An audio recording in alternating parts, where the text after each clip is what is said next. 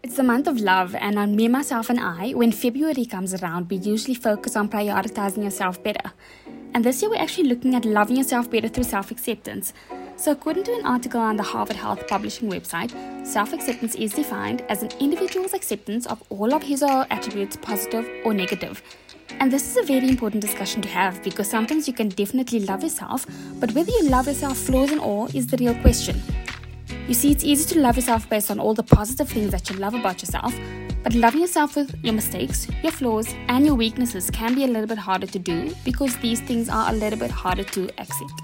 But today we'll be chatting a little bit more about with Rox Mathienderson, a woman's lifestyle coach and founder of the Staple Life. And she basically helps women take back ownership of their lives so that they can essentially show up as their best self in all areas of their lives. I'm super excited to share this conversation with you because she touches on so many amazing nuggets that I think can really help all of us on our own journey of self acceptance. Hey, Rox, how are you doing? I'm well. Hi, Leanne. Thank you so much for having me. I'm super excited to have this conversation. Yeah, it's so wonderful to actually have you. And, you know, I'm so excited because you're actually the, first guest here on the podcast. So welcome and thank you for joining. thank you. I am um, a, a, little known fact about me is that I really like to be the first. So I'm very honored. so before we actually kick off this conversation, can you tell me a little bit more about yourself and about the staple life? Yes, absolutely. Yeah. So I am a, a, woman's lifestyle coach, and the Staple Life was really born out of my own journey to find wellness practices and rituals and routines and products and information that would work for me. Um, so it actually started as like a little experimental blog. Um, and then Instagram came along and I was like, let's put it there. And um, in my own self development and personal development journey, um, I went through coaching myself. Um, and I'm actually a psychology major and had explored coaching very early on in my career, but never revisited it.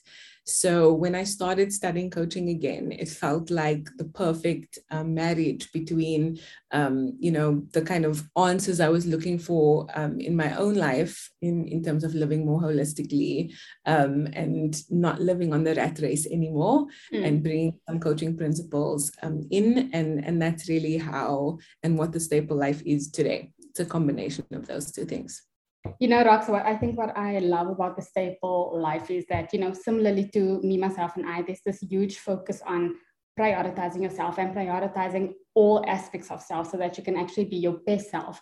And um, that's why you're literally, there's literally like no one else that I would have rather have asked to be the first guest. So it all just yeah. like came together so nicely. yes, and I, I really am again so so grateful to be here. There is fantastic synergy, yes, between um, your podcast and and the work that we do at Staple. So we're actually just going to delve right into it now. So for you, what is that definition of self-acceptance? Yeah, I think, you know, when I think about the word definition, I'm always like, oh, let's look what the dictionary says, or let's look what Google has to say. um, and and a lot of the literature out there is is around the fact that self-acceptance is about feeling satisfied with who you are, regardless of your flaws, regardless of the good, the bad, and the ugly. So it's really accepting all of who we are mm. um, and being able to embrace all of that with grace and kindness towards ourselves. Mm. Um, and when I was reflecting on that definition, I was like, I feel like it's a little bit more than that, right? It's, I believe it's it's really also about recognizing um, who we are and the value that we bring you know and that that value goes beyond just the attributes that we have and the actions that we take and the pe- the the strengths um, that people see us um, in you know mm. um, because we're more than just how we act and behave you know there's an essence to us that's that's um, that essentially makes up who we are um, and it's about accepting that it's about accepting that essence mm. And being kind and acting from a place of kindness towards that. Mm. And I think I love what you're saying about the fact that, you know, we are more than our attributes and our actions and our strengths and all of that. And I think, you know, all these things that you've mentioned, we actually tend to hang our hats on that and we use that to define who we are, you know, and even in that, we use it to define who we are, but with that, we're still selective about what we choose to accept in that. And, you know, that, there's still so many things that we still don't fully accept. And I think that actually brings me to my next question, which is, you know, why does full and complete self-acceptance actually matter? Because, you know, some people might be fine with just partly accepting themselves. And now they actually ask, isn't that enough already? Mm-hmm. Yeah, I think it 100% matters, right? Um, because self acceptance, I believe, is almost like the baseline, it's the foundation, it's the building block that our self esteem and our confidence is actually grounded in. So, mm. When we accept the parts of ourselves for all of who we are, we're able to um, play into our strengths, we're able to um, enhance those good parts. Mm. Um, and when we're acting into those good parts and acting into our strengths um, and the things we're naturally good at, our confidence builds. And mm. so the cycle continues.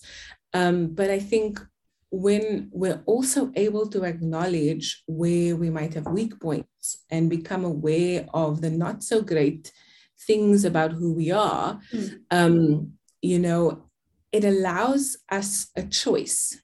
We get to choose whether we continue to grow, um, to love those pieces, or we decide to sh- and show ourselves some compassion, or we decide that maybe now is the time to change, to shift, mm. to grow into more um, optimized um, versions of ourselves, right?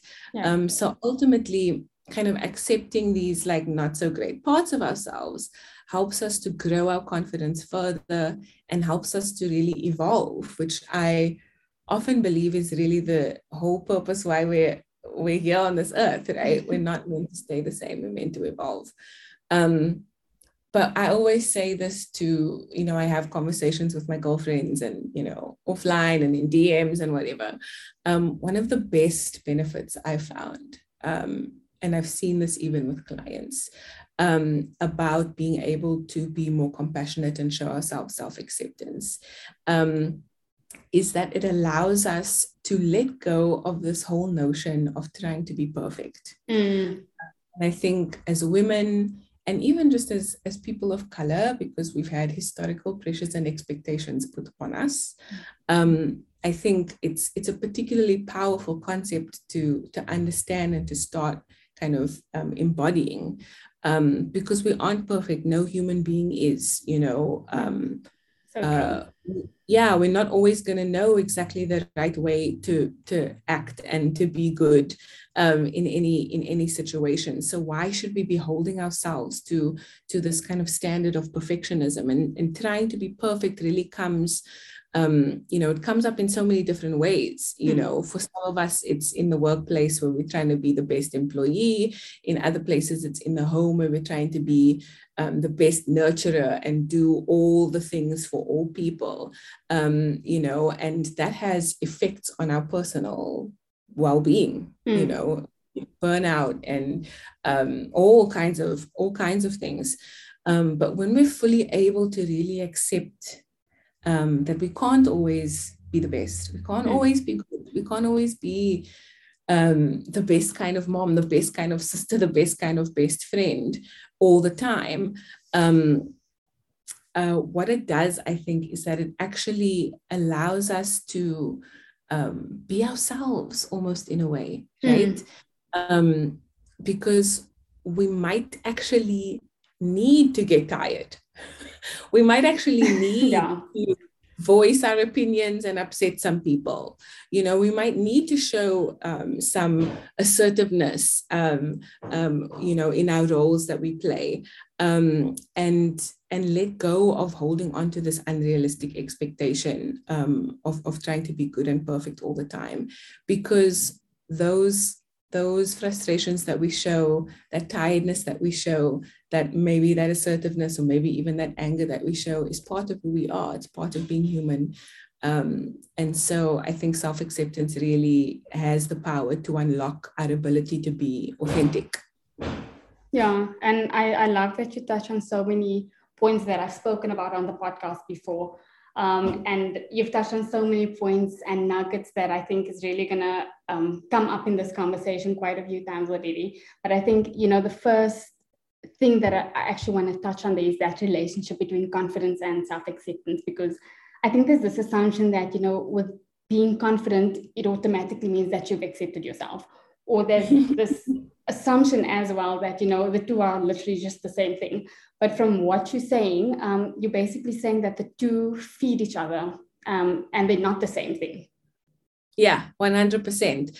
I don't think they're the same thing, but they are very, very linked. Mm-hmm. Um, I believe that self acceptance is, like I said, it's the foundational practice that helps us build our confidence, right? Mm. Um, and self acceptance is us acknowledging and recognizing ourselves, all mm. of ourselves. But confidence is the practice that affects how we actually feel about ourselves.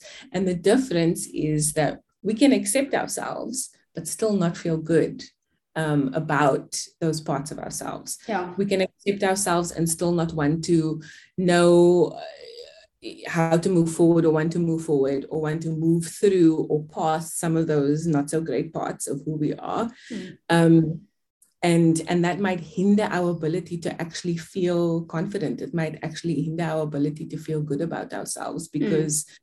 there's still that guilt and that embarrassment or that shame that's attached to those parts of ourselves that are not so great that we haven't fully embraced yet. Mm. Um, and I was thinking about a, an example here, right? Like I, I always um, like to use examples of myself because I think it's important for us to talk about some of the stuff that are shadow pieces of who we are. Mm. I have a really bad temper. I have been notoriously known to have a bad temper. The people who know it um, in the ins and outs of that are, are, probably the people closest to me. If my husband or my brother or my parents or my sister-in-laws were listening to this conversation, they would be like, mm, yes.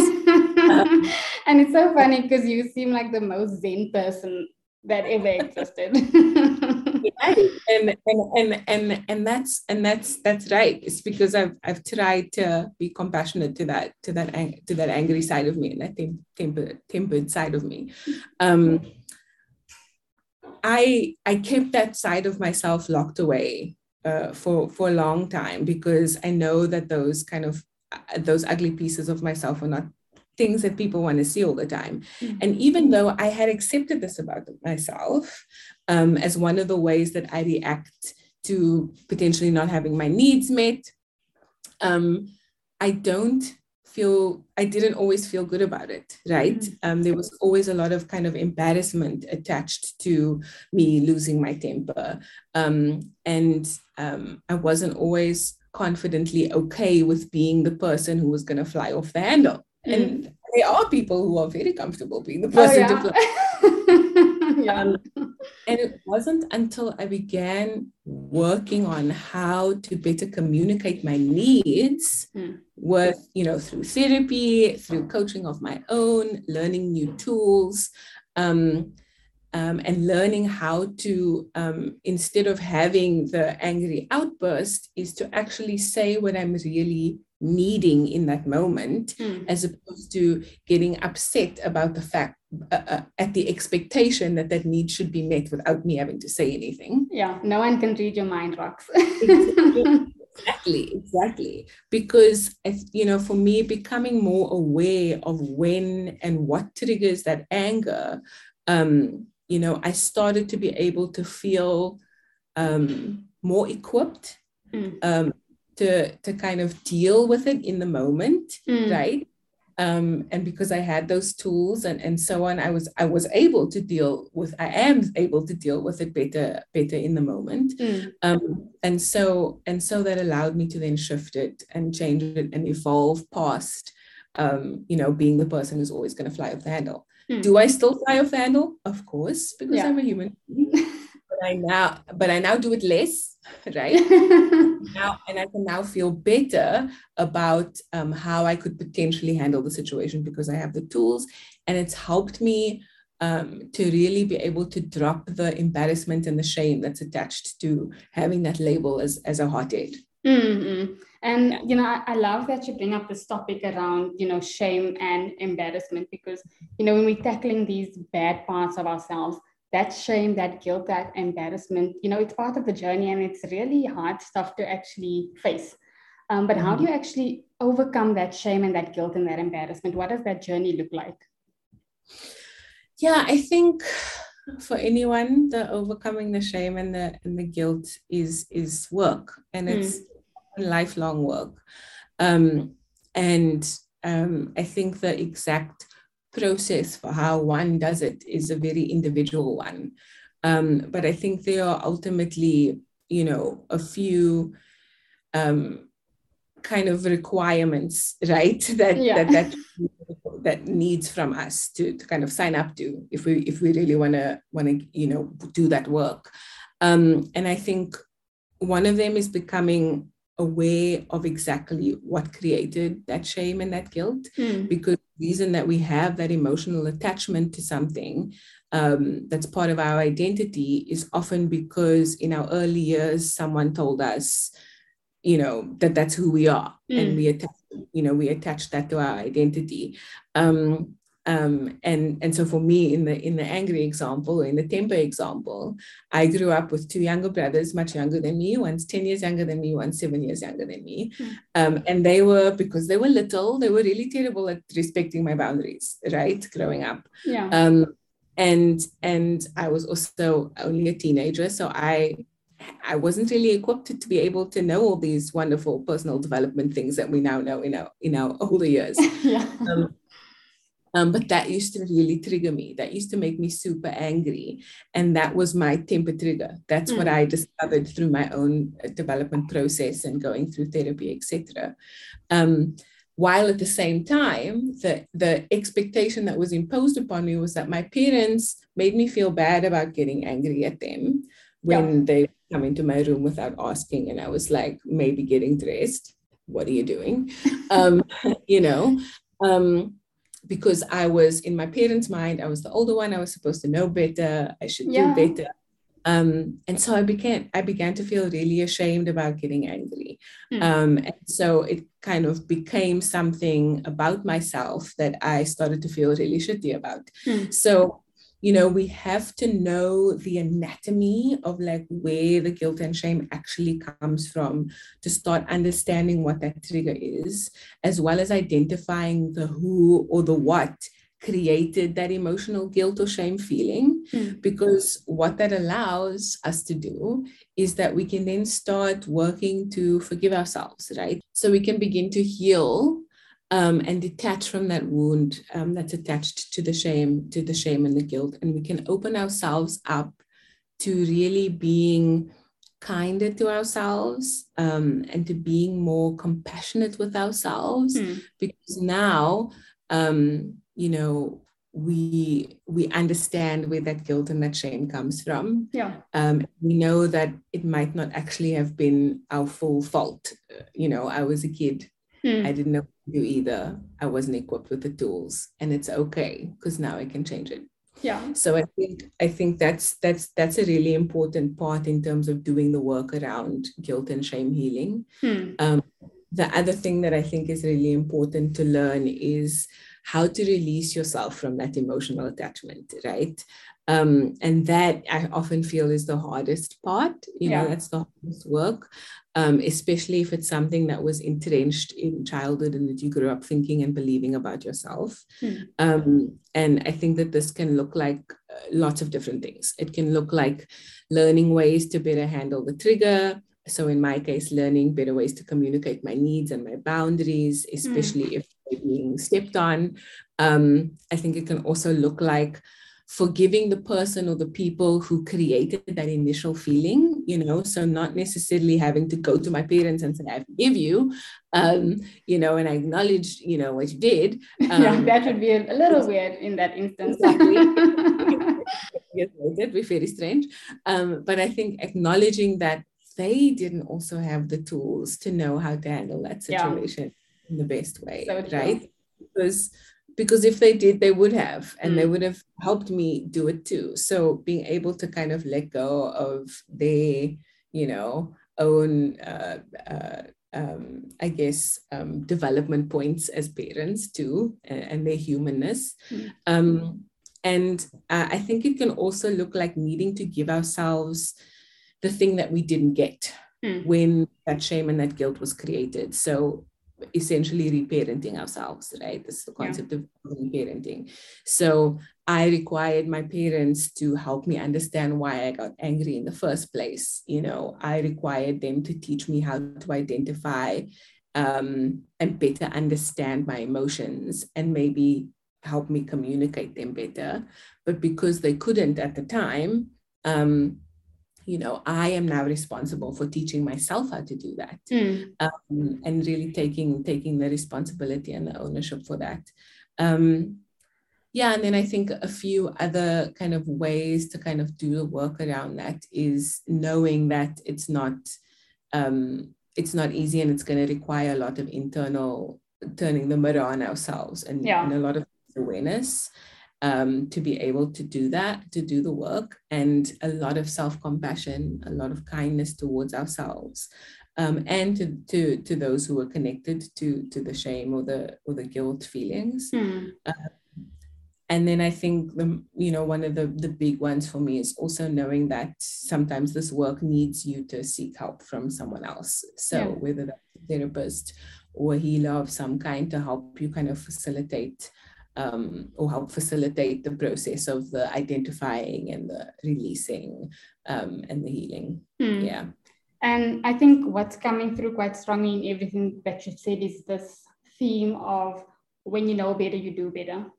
Yes. Um, and very close, closely attached to that is this emphasis on, you know, and much you've touched on this, the importance of working on yourself and that the importance of working on yourself and seeing that as a thing that's part of the journey.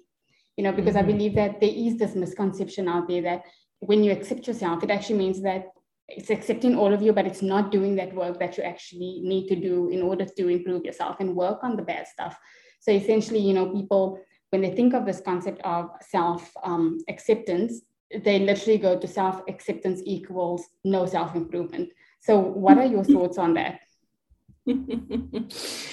uh yeah i actually complete opposite right hmm. um um the wonderful thing about about the human brain is that once it knows something it's really difficult to not know it anymore mm. um, and it's like um, like i'm fascinated with like psychological research because i'm such a nerd um, but there's like lots of um, you know work and and testimony around even in um, you know degenerative degenerative cognitive diseases like mm. dementia or, or, something like that people are still able to remember things that mean something to them so our brains don't forget stuff they might hide it from us for a bit but they don't mm. forget it so i believe that once you know we've come to that full acknowledgement of who we are and you know we're in a state of alignment about what it is that we want for ourselves what it is that we want our lives to look like and be like it is very difficult to not want to look at some of those not so great things um, and think about beginning to change them or shift them mm. um, i certainly have found that in my own life and i see this a lot with with clients as well is that um, uh, you know, that is definitely something that happens to all of us on this journey around self acceptance. Um, mm. We come to recognize and accept ourselves and learn to love the parts that are working. We actually become equally aware of the stuff that isn't working, mm. you know, because mm. not great parts of ourselves are not so great because they're not working. yeah. um, and I think it presents in in kind of two ways that I, at least that I've so far being exposed to um, you know is is is it comes up as it's a sticky point or a friction point in our relationships mm. that's not working anymore um, and how you know it becomes it influences how we are able to communicate with people and interact and actually build deep meaningful relationships that might even hinder us from doing that effectively or, mm. or to a level that we are happy with or that the other party is happy with um, and I think the other way that it comes up is as a barrier or a blocker or a limitation for ourselves. So limiting us from being able to move forward, to move on, to get shit done, to create new habits, to create new rituals and hmm. routines, mm. it might be. I think that those, yeah, those not so great things can can cause these two kind of block points or stick points. Um, yeah. Okay, so I think between the two of us on the call, we've established that you know self acceptance definitely doesn't mean no self improvement. Um, yeah. But what about someone who thinks that self self acceptance and self improvement isn't even necessary? How can that lack of self acceptance actually affect your personal journey, just overall? Yeah, I mean, I mean, it makes me a little, it always makes me a little sad when people are like, I don't want to do the work. Hmm. Um, you know, um, because when we're not accepting all of ourselves, we're ultimately rejecting parts of ourselves. Yeah, definitely. Uh, and we're we're all um, um, we none of us wants that reject that rejection feeling, right? Like we all know what rejection feels like from other people. So why would we be putting ourselves through that? Um, but I think the the kind of biggest kind of downer there is that um, continuing to reject those parts of ourselves keeps us blind to where we have the opportunity to evolve and make mm. it hmm. better. And so we don't give ourselves that opportunity to even try when we're saying things like, I am who I am and why, you know, why do I need to, to do this? Mm. Um, and and ultimately i think our lives and and our relationships and our interactions and our mental health and even our emotional and our physical health and habits can stay quite stagnant um, with that kind of mentality or yeah. that kind of mind and attitude um, because we're not really willing to see where and how we could grow and change um, and how we could find even peace you know within ourselves mm. But I do, I think it's important to say that, you know, not all awareness of our bads and our uglies is going to lead to some like revolutionary, life changing, you know, thing that people are going to want to write books and movies about. Yeah. Most of the time, um, is what I found is that actually, um, you know, what what acceptance of those parts of ourselves does um, even just the the first step of like being okay fine i have a really bad temper is that it takes the power away from that thing mm. it diffuses it right um, and what, what i mean by that is that it, it disarms the harm that that attribute could do for us it's yeah. like um, accepting that you're a little bit of a control freak um, and you know and and then truly just actually embracing um, what being a control freak actually is because what does that allow you to do it allows you to be the person who everybody trusts with the shit stuff to, like you're going to plan the thing yeah. you're going to make sure it gets done you're super reliable mm. right so so even just the beginning stages of, of a slight shift in a mindset around who can I accept as part of myself can actually open up opportunities for how you can use that attribute or that thing about you in a more positive way. Um, and so it becomes not so much of a bad thing and not so much of like you are a bad person or you are this crazy control freak or hothead, but it's actually a cool skill that you have um, that yeah. you know you call upon when other people need it. So to shy away from that work, um, I think really robs us the opportunity to to free ourselves from the things that um, might actually really be holding us back mm. and causing those blocks and those frustrations in our lives and our relationships. Yeah, and I love this the last part that you actually mentioned here because it's literally like almost taking your power back from this thing yeah. that controls you. And I absolutely love that. Um, mm-hmm. And I think even just speaking about um, the stuff holding us back, speaking about the stagnation that you spoke about, you know, I can't stress enough how much life is about, you know, constant improvement and being intentional about not remaining stagnant. And here for me, um, self acceptance means, it actually seems like it's a big part of preventing that stagnation, just from what you've said right now. So, what should I begin doing to start building, you know, my self acceptance? Mm.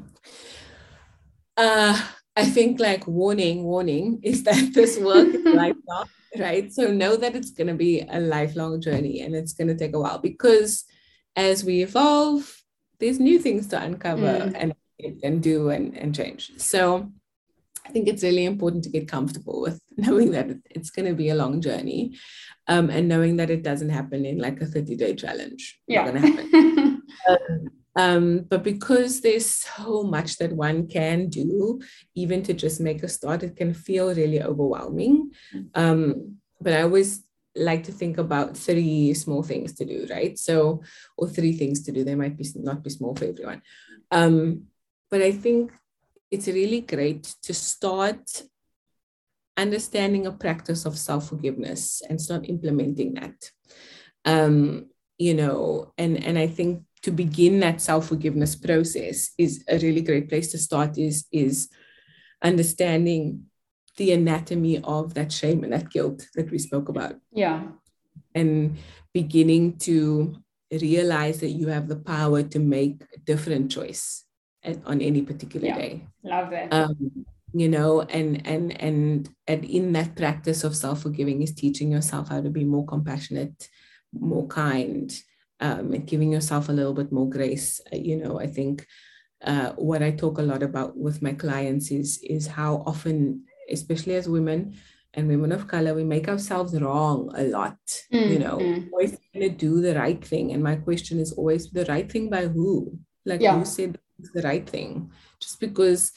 Uh, it, it, didn't feel like the right thing doesn't make it the wrong thing. It's just maybe something that you do. So I think yeah, starting with that grace and that kindness and the reframing how we continue to make ourselves wrong is, is a good place. Mm. The second thing I think is just I think is is to start really leaning into your strengths. So you know, we spoke earlier about how we're not only our attributes and all these wonderful things, mm. but they are fantastic tools.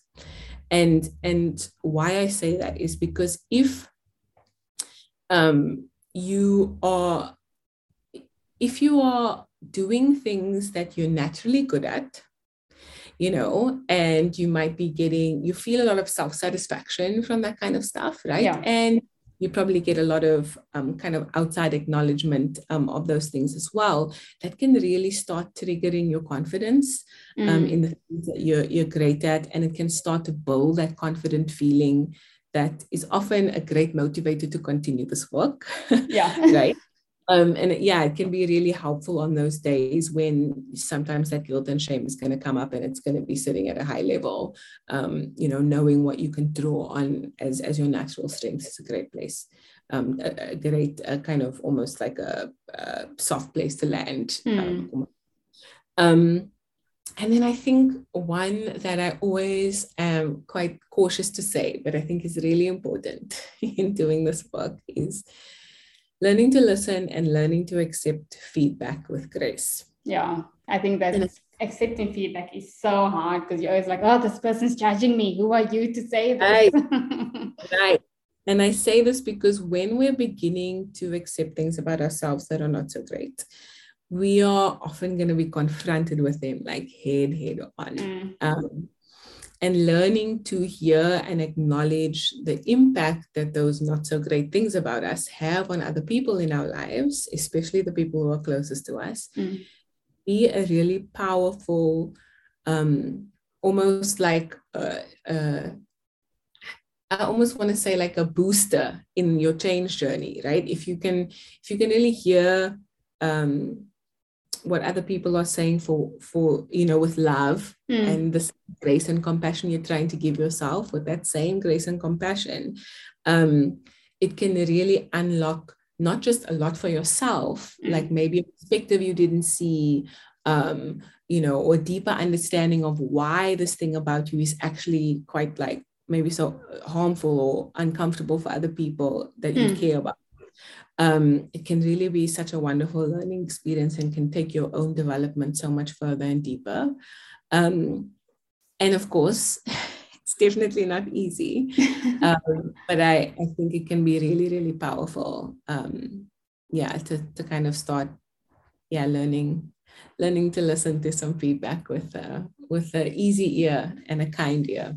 Oh yeah, definitely. So, you know, once I actually put these three things into action, how do I actually know that I've reached the stage of self acceptance? Is there like this checklist where, okay, this is done, that is done, that is done, I, I've accepted myself? is that how it works?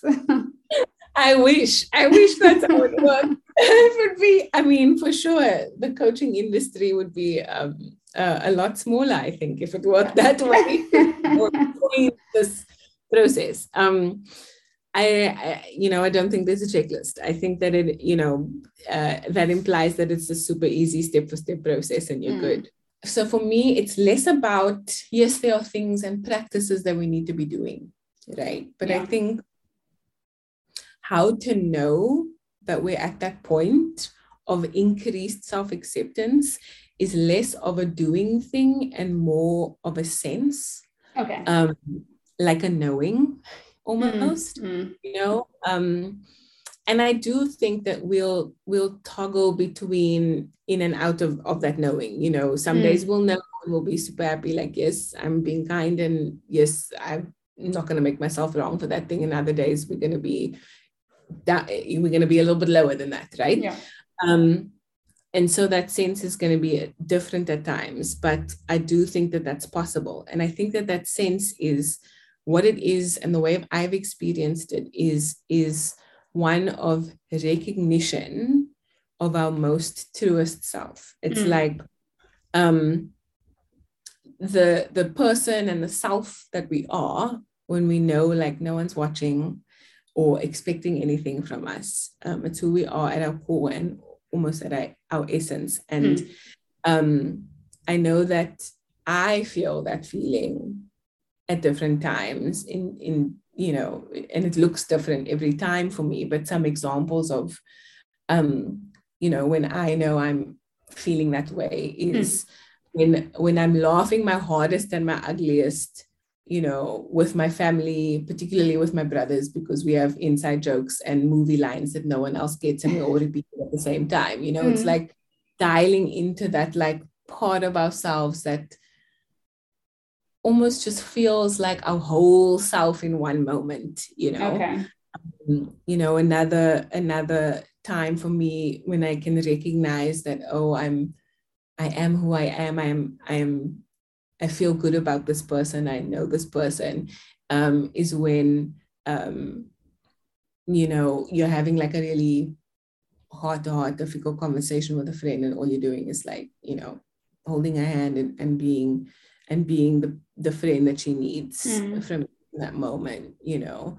Um, or when I'm often when it happens for me is when I'm writing in my journal, you know, and I can be my most honest about my experiences and my needs and my wants in that moment. Um, and and it's going to be completely unique and different for everyone. Being able to recognize our authentic essence at our core has to be completely different and unique to everyone because we're all completely unique and different. Hmm. Yeah, I, I love the fact that um, you're pointing out that this journey is going to look different for all of us because, you know, I think sometimes in life there's often this um, comparison game that goes on. So, mm. in any aspect of our lives, like, surely if that's what it looks like for Rox, that's what it's supposed to look like for me. But you know, what we don't realize is sometimes that sometimes our own journeys are a little bit more difficult than what the fox's journey was, for example, or hers is a little bit more difficult than what mine is. So we'll never ever reach that point where we at the same pace with mm-hmm. literally like anything. Um, mm-hmm. So I really love that you actually touched on that. And that speaks so well to the fact that, you know, this journey is personal and with it being so personal, I think, you know, it calls for journaling about it. and that's probably just because I love a good journal reflection. and I mean, you literally touched on journaling yourself now as well. so, what are some of those journal prompts that you can leave us with as we, you know, reflecting on our, our self acceptance journey? Mm, yeah, I mean, I love a journal. It's a huge, a huge part of my own um, kind of self-care practice as well, mm-hmm. um, and has been since I was like 12. So um, um, I love journal prompts and I love mm-hmm. journal. Um, I think there are, um, as you start the kind of journey, right? And we spoke a lot about like how do we start showing ourselves that compassion? How do we start being kinder to ourselves? Mm. I think it's really about dialing into um, questions that can help us give ourselves more grace um, and care. Mm. Uh, and so, a couple that that I really like are questions like, "How have I been accepting myself today?" Um, mm. And what that does is it allows us the opportunity to think about actual experiences and examples. Yeah. And it trains our brain. Our brain identifies those things and mm. goes, oh, like that's cool. Like I'm gonna hold on to that, you mm. know, so that I can draw on it later again. Um, another question that I love or prompt that I love is um, in what ways am I kind to myself? Again, practical things. Yeah. Uh, you know, that we're with triggering, triggering our brain to think about um, uh, and, and almost like what I like to say, instead of absorb, swallow. so passive, right? Yeah, like so yeah. Word. So we, you know, putting it down on paper and writing about it, our brains have no choice but to actually gulp it in, right? Mm. Um, another nice one is is in what areas do I need to give myself more grace? Um, and especially when we're in the beginning stages or, or, or especially when we've identified a new not so great thing mm, right mm. and being confronted with it and we're in that messy piece where people are giving us a lot of shit about stuff right mm. this can be a really great um, kind of prompt to sit with and um, force ourselves really to think about where we need to be kinder to ourselves and yeah. where we need to stop making ourselves so wrong. Um, and then a last one that I that I really like is is how can I appreciate myself regardless of my story experiences and where I come from. Hmm. Because when we start uncovering that shame and that guilt, and especially those things that have been imposed on us as young children when we didn't have power and control in our own lives and we were looking to adults in our lives to show us the way hmm. um, you know we can often let that become such a huge identified part of who we are you know we know that um, that we don't that doesn't have to be the case right that's not like who we were told we were by other people when we were growing up is not fact yes. right people's expectations and impositions on us. And so, what I love about this journal prompt is that it helps us to start thinking about, regardless of all that stuff, regardless of where and how and, and the pain, you know, how how do I appreciate myself? And it really is the beginning part of that reparenting journey, mm-hmm. you know, mm-hmm. part of how I can start showing myself the appreciation the compassion and meeting my own needs that I, I wasn't getting before. Mm-hmm. And I think what the one thing that I love about journal prompts and journal reflections is just how much lighter you feel afterwards. I don't know if it's the same for you, but you just feel so much lighter. You just have so much more clarity. And that's why I thought that this is such an important question to actually pop in here because you you'll sometimes be struggling with something and the moment you just jot it down in that journal and write about it honestly and openly you have like this aha moment and and it actually helps you to deal with whatever it is that you're struggling. And that's why i think it's so important with this whole self-acceptance thing as well. Absolutely 100% 100% i couldn't say it better. So i think this um, brings to an end a very insightful conversation but i think before we actually close off, me, myself, and I is obviously about prioritizing yourself. What is that one thing that you want people to know about the relationship between putting yourself first and accepting yourself? Mm, yes, this is a very good question, by the way. Thank you.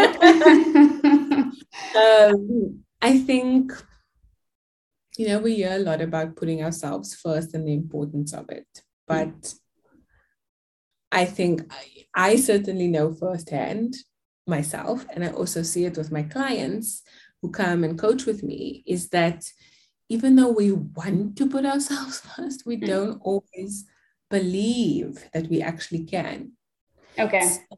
And often, like that presents itself as I don't have the time, my day, and all things, blah, blah, blah. Mm. But what it is actually a self belief. Most of the time, because what I see with my clients is that they have, they've not fully embraced who they are, not truly, right? Mm. They're not, um, not, they're not embracing themselves in the way that I was talking about earlier, right? Mm. They haven't fully accepted what it is that they actually need and what it is that they actually desire and what it is that they're actually good at. Because, especially as women, mm. nobody affirms that stuff for us. Oh, yeah. Yeah. So we don't always believe that about, our, about ourselves. Even, again, I'll use myself as an example. Uh, you know, I've done a lot of this work. I've been in therapy for years. I've had coaches, and you know, I know a lot of people perceive me to come across as very confident and hmm. assertive. Mm. But even me, you asked me the question what my biggest strengths are, and I want to die. yeah, same. it's all about a self belief, um, and so so I think that we often give ourselves long, long lists. um, of the things that that we're getting wrong yeah. right because always making ourselves wrong for something. And what i see with my clients is that they're not fully able to see and feel themselves for all that they are and all that they can be. And they're holding on to that shame and that guilt of um, all the things that they're not doing all the things that mm. they're not. Um, and and and that's really holding them back from from fully stepping into the potential of who they really could be yeah when we're not yeah when we're not able to to really see ourselves and to fully feel ourselves and to acknowledge how amazing we are mm. right and also acknowledge how human and how flawed we are and acknowledge the work that we still have to do and that we are works in progress because that's what being human is mm. Simply just not able to prioritize the time that is required to replenish ourselves yeah. and to build ourselves back and to heal ourselves. Um, because we won't believe in our heart of hearts that we that it's how important it is and how much we deserve it. So I believe that if we are serious about really wanting to prioritize ourselves, we have to begin with that radical self-acceptance. Hmm. Otherwise, all the things that we're not accepting will continue to block us and continue to limit our ability to really give ourselves that full permission to take the time that we need for ourselves. Mm-hmm. Oh, absolutely love your answer. Um, thank you so much for this amazing conversation, which I hope my listeners will love and which your listeners will love as well if you share it. But before I let you go, where can people find you? Is there anything that you want to fund? Anything coming up that you would love people to join? What's the what's the scoop there? oh, thank you. Thanks for the opportunity. Um, yeah, I think I'm always I'm always so game for for new um, new friends on Instagram. So you can find me at the Staple Life um, on Instagram, um, and you can also go into my Linktree and we can become proper BFFs, um, and you can get on the email list where that's that's the first place that I go to when I got something exciting to share or um, want to invite people into some some new stuff. Um, so those are the two places for us to to become besties, and then. Um, this year's an exciting one for for for staple. I'm changing things up a bit and um, in March, I'm going to be inviting or introducing a kind of a new um, format um, mm. to Staple. So I used to do sessions live on Instagram before um, for the last last while. Um, but what I really want to do is kind of close that container mm. um, little, to make it a lot more impactful and to invite women into a closed circle mm. with someone um, who can teach us something important and for us to start having conversations that I don't often believe we're having enough in our close friend circles or in you know the other places that we feel safe as women just because we're so distracted by so many other things mm. you know we need to make sure that eli is not choking on the chicken nugget mm. you know instead of being able to have the conversation about um, how important it is to care about our money how important it is to you know, look after our hormones how mm. important mm. it is to speak up for ourselves so um, yeah, so I'm launching Staple Circles in March. Um, I'm really excited about it. Um, I've got a first guest lined up who I'm very excited about. I'm not going to reveal it here. So.